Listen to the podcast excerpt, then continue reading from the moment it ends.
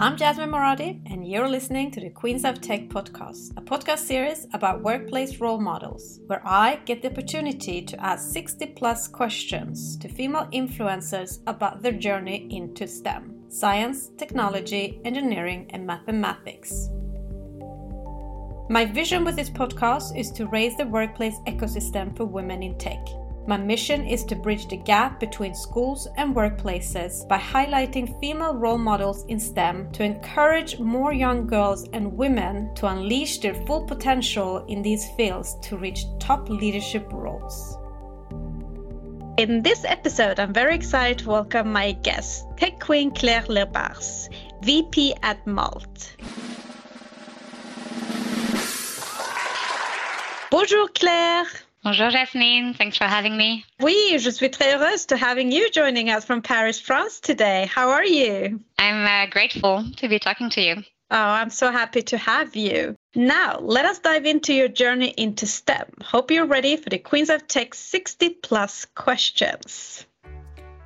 Let's warm up with a few fun facts about you. How would you describe your personality in three hashtags? I don't like hashtags. I'm not much of a social media person. How would you describe your life in three sentences? I'm gonna quote a song. You may say I'm a dreamer, but I'm not the only one. I hope someday you'll join us and the world will be as one. And why I pick that is I think it resonates with what you're doing in this podcast, right? We're really trying to create a this strong female tech community. What kind of music stimulates and motivates you the most? Depends on the day, but uh, jazz any day. What is your personal motto? It's really one that comes from my mom that there's always something good out of any situation. My mom would say that a ton when I was a kid, especially university, and I think it helped me grow more resilient. What is your favorite book? I love everything about Daniel Kahneman. If you're interested in human biases, like, go read him. What is your favorite podcast? These days, I really like Lenny's podcast. It's not very old. He's a former colleague of mine from Airbnb who interviews amazing people about anything related to product, marketing, creating your company, growing your business. Mac or PC? I am an Apple fan and definitely a Mac addict. Say something interesting about you that most people don't know. Maybe a 35 Zumba teacher. What is your hidden talent? Reading mind and predicting future. Just kidding, kinda. If you were going to write a book about your life, what would the title be? I'm bad with titles, but hopefully something that sells. Great start. Now, let us dig deeper. Our childhood has an effect on our adulthood. Our early experiences shape our belief about ourselves, others, and the world. Now, Claire, I want to discover your childhood. Where did you grow up? In France. What was your dream job as a child? Depends at what age. I kind of wanted to do everything. What was your favorite subject in school? Math, no doubt. What was your least favorite subject? Art because I was very clumsy as a kid. What is your earliest memory of technology and the arrival of the internet? My mom used to work at IBM and one day she brought a big computer at home and that was before internet. Let me give you my age. And I was in awe, like incredibly excited. My mom was making the computer work and slowly I was making it work too. I did not quite know what to do with it, but I remember how excited I was. Which were the three first technology gadgets you owned? Maybe a Game Boy and there were also these little Tamagotchis. I don't know if you remember, but that was a long time ago. Who was your female role model growing up and why? My grandma and my mom, amazing woman, incredibly smart, accomplished, humble, and putting family first. And to that day, I still don't know how my mom did it all. That's really a puzzle. How do you think where you grew up and the school you went to and the generation you come from influence your education and career choice? I really was incredibly lucky to get access to the education I had and then really be supported by my family in pursuing what I wanted to do. The opportunity to do it, like financially, access meant everything.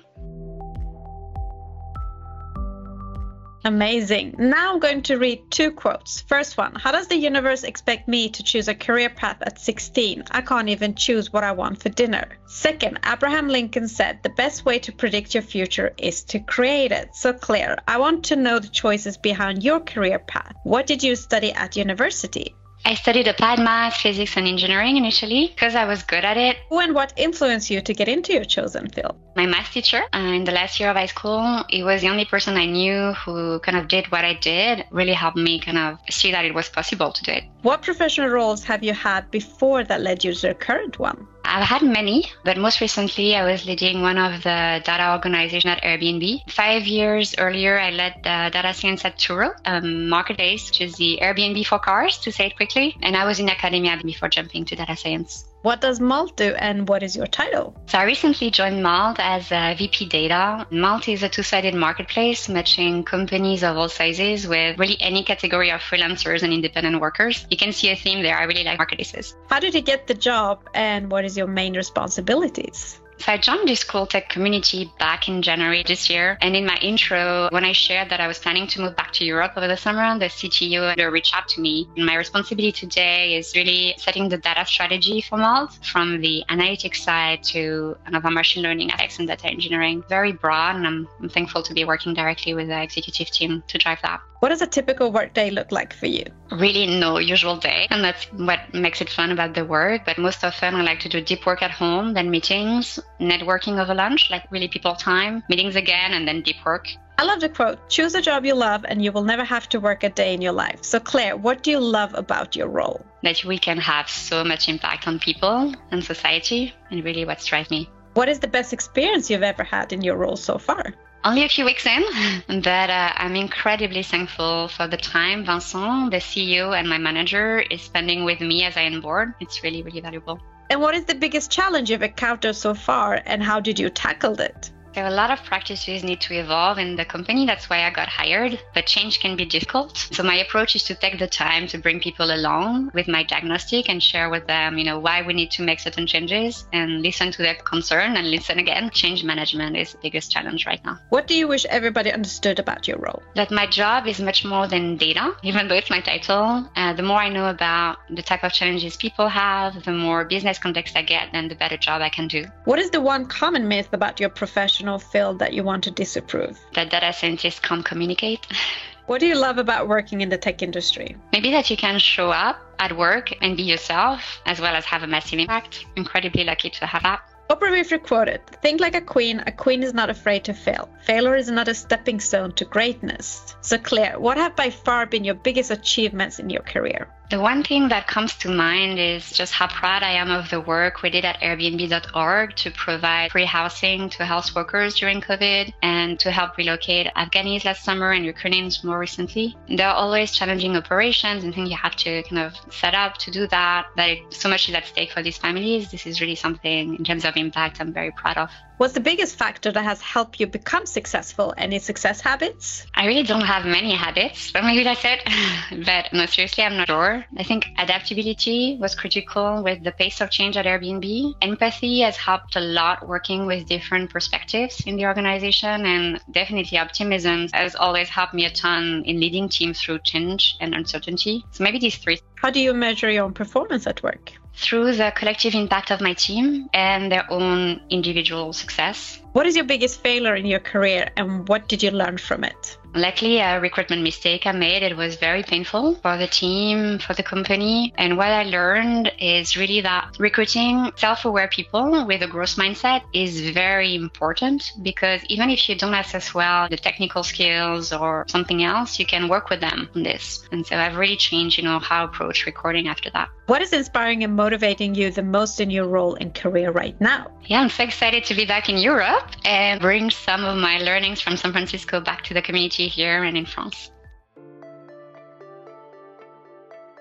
Let us now jump into the influence of mentorship and role models. Role models can consciously or subconsciously be a powerful force in our lives. In addition, mentors can guide us through a career journey and open up the world of possibilities. Claire, do you have a mentor today? I do have several. It's all people that I admire uh, for something they do extremely well and had the chance to see them operate, give me a glimpse into their, their greatness. I hope to kind of learn from it um, by just being exposed to it. Who is the female role model you look up to in your field? There's so many. Just to mention a few, Claudia Perlich at Two Sigma, Kelly Uphoff, who was at Netflix and now CTO at Tala in Los Angeles, Elizabeth Stone at Netflix. Yeah, so many people.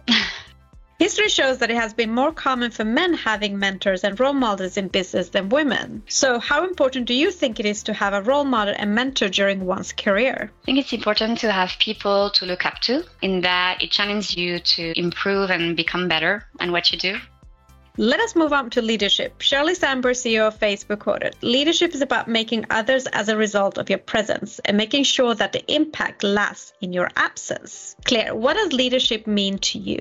For me, it's really about helping people accomplish what they did not even think would be possible. I'm a big fan of servant leadership type of approach. What do you consider a good versus a bad leader? I think we are all work in progress and have potential to improve.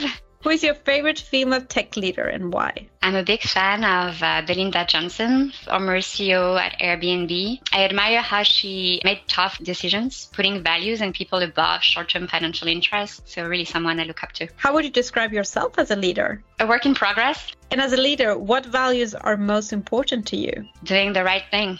What leadership lessons have you learned that have formed you into the leader you are today? One experience that I do not wish to anyone is how to let go of your team, which I had to do at the beginning of the, the pandemic at Airbnb. We're lucky to be in a hot market for data skills. Still, this is such a hard experience for anyone to go through. So I think this has really helped me grow my empathy as a leader. What are your three strengths and three weaknesses? I only have one answer for you. I'm human.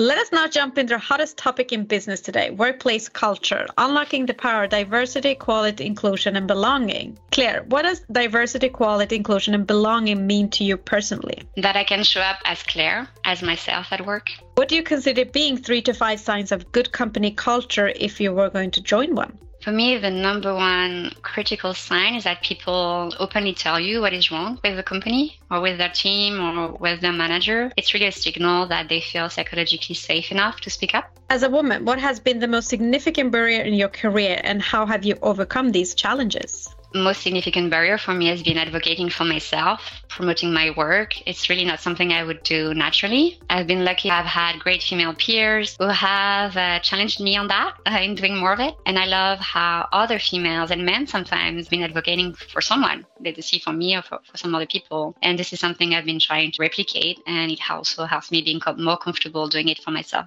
Why do you think it's important for more women to join the tech industry? Clearly, I think with the uh, ubiquity of machine learning and uh, AI, the world is changing faster and faster. And I'd rather live in a world designed by people with diverse perspectives who can bring my point of view than not. I think that's why we want female to be part of that design. Do you and how do you speak with your female and male colleagues about diversity, equality, inclusion, and belonging challenges, especially salary gaps? So I've not been at Malt for a long time. At Airbnb, you know, the company has been great about salary gaps. They had actually a dedicated team to make sure that we would not have biases in how we compensate. And I personally did not hide my salary when asked whether internally or, or externally. And at Malt, I'm already amazed. Like we recently acquired a company in Germany and part of the discussion is making sure we align and that any gap in compensation is erased. There are many public and internal discussions about the barriers women face from reaching higher position in the tech industry. How do you feel it has affected and is affecting you, and what is your advice on how to best unblock these roadblocks? Higher positions are very much about projecting confidence. I think women expect to be rewarded for their good work. They expect it will be seen and that they will be seen through their results. But we are all human. We have limited attention and trust is the most important factor in decision making, not always facts. So we need to learn ways to build that trust that feels authentic to us, not mimic men, for instance, if we're not comfortable with that. As the tech industry finds it hard to attract and retain women, what is your best advice on strategies for how companies can work to build build a stronger corporate culture that engages gender diversity? Couple thoughts. Be very transparent about the role, the salary, the reporting line, the career path in your organization for that person. Even if it's not great and you're not super proud of it, just be transparent. Give the same info to all the candidates you talk to, not just the one who asks you a specific question. And stop everything that is a legacy of the bro culture, I would say, you know, who you're friends with in the organization and really watch out for how it kind of biases where you spend your time and your attention. What would you say are the few challenges and possibilities of implementing diversity, equality, inclusion, and a belonging culture in a workplace today? Challenge is definitely that it's so much easier and faster to recruit people like you. And we have even more pressure now that we're in a talent crisis. Obviously, taking time to interview a diverse set of, of candidates can be challenging. But I think recruiting is very important in implementing uh, inclusion culture in the workplace. And something that has been very powerful at Airbnb in, in increasing the diversity of the team and as a result also kind of a stronger culture has been to make sure we would interview a diverse set of candidates, bring a diverse set of candidates on site before making any hiring decision and blocking a hiring decision if it has not followed that process. Why and how do you think companies would benefit from having workplace gender diversity, especially better gender representation at C level? I would not join a company that does not have a diverse group of leaders because I would not enjoy working there, for one. But more importantly, I think it is set to fail. Why would I join a company that's going to fail? How much do you think the industry has changed regarding diversity, equality, and inclusion and belonging since you joined? It's really hard to say. The one thing that has changed is that this is a topic and some companies set goals against it. Awareness is definitely much higher, but I'm not sure CEOs, the C suite yet realize the importance of it. Looking back on your career, what one thing would you have changed in your working environment to break the bias? That's a very tough question, Jasmine. I wish I knew so I could have changed it. Looking forward, what will you do as a leader to improve the bias for next generation of women in tech? I mentor and coach women in data science today. Many of them are in management roles and struggle to get their voice and point of view across. I love it because I also learn a ton from them and it helps me, you know, realize that there is nothing wrong. It helps them realize that there is nothing wrong with them. And so I just want to do more of it and, and see how I can scale that mentorship. Let us move on to another hot topic in business today, which is workplace life balance and mental health. Claire, you have without a doubt a busy lifestyle. How do you take care of yourself to maintain a good mental health? May I have an unusual answer? I have a dog, and taking the time to take care of my dog is a forcing function to slow down and take care of me. Have you ever experienced burnout? So I've had some weeks during which my brain was fried and I just could not think very clearly. A big step for me was to admit it, to tell my friends and ask them to hold me accountable to finding a better balance. And I really loved how they reacted. They were vulnerable too with me and shared they faced the same challenge and asked me to hold them accountable too. And um, what I shared, I think it's important for me to have that group of people I can be vulnerable to and help me be vulnerable with my team also at work eventually, which was kind of important to find a better balance. What motivates you every day to get out of bed? How fun my day is going to be, all the things I'm going to learn, and the interesting people I will meet. I sometimes can't believe how lucky I am. What is your advice on how companies can create a more mentally healthy workplace in the new now? Lead by example. It really starts with the leaders. Moving back to France, I do notice that people do not send emails after 7 p.m. and on the weekend. They really do that you know, first I thought my email was not working, but what leaders do really matters and sets the tone for, for the rest of the organization. Now, let us wrap up with a few words of wisdom and piece of advice for our listeners. Claire, what is the best piece of advice you've been given that has helped you during setbacks in your role and career? I've not had setbacks specifically, but I made some career transitions. And I'm thankful to people who gave me the courage to go out of the path that was set for me initially. That was very important to, to get that encouragement. And then, what is the worst advice you've ever been given, and how did you tackle it? I've had a manager who wasn't relevant technically and would ask me and my team to do things that did not quite make sense. And so what I did is I really worked overnight to produce the work that I thought was relevant to show him. And after that, he did give me more space to do my work with the team. But when he came back, you know, I would just kind of ignore him and focus on producing great work. Slowly, slowly ended up finding a better balance. Is there something you wish you would have known or a skill you wish you had when starting out in the tech industry? Definitely managing up if you had the ability to go back in time when you were just at the beginning of your career, what advice would you give to your younger self? You don't have to do everything. Focus on doing one thing really great and make time for yourself to think. What advice would you give to young girls and women wanting and trying to break into the STEM fields today? Follow what interests you, be curious, make your own path. There is no one right way, really, only yours. Last but not least, what is next for you in your role and career in tech? What are your career aspirations? I'm not ready yet, but I'm considering starting my own company. Actually, I love your entrepreneurship with this podcast, Jasmine. I really thank you for having me. I would like to thank you, Claire, so much for being a guest on the Queens of Tech podcast. Sharing your journey will without a doubt inspire change and reshape company culture for the new generation of women in tech. Thank you for listening. If you have worked in the tech industry minimum three years and would like to share your journey, please nominate yourself or somebody you know to i at jasminemoradi.com. For more podcast episodes and to learn more about the Queens of Tech initiative and to support us, visit queensof.tech.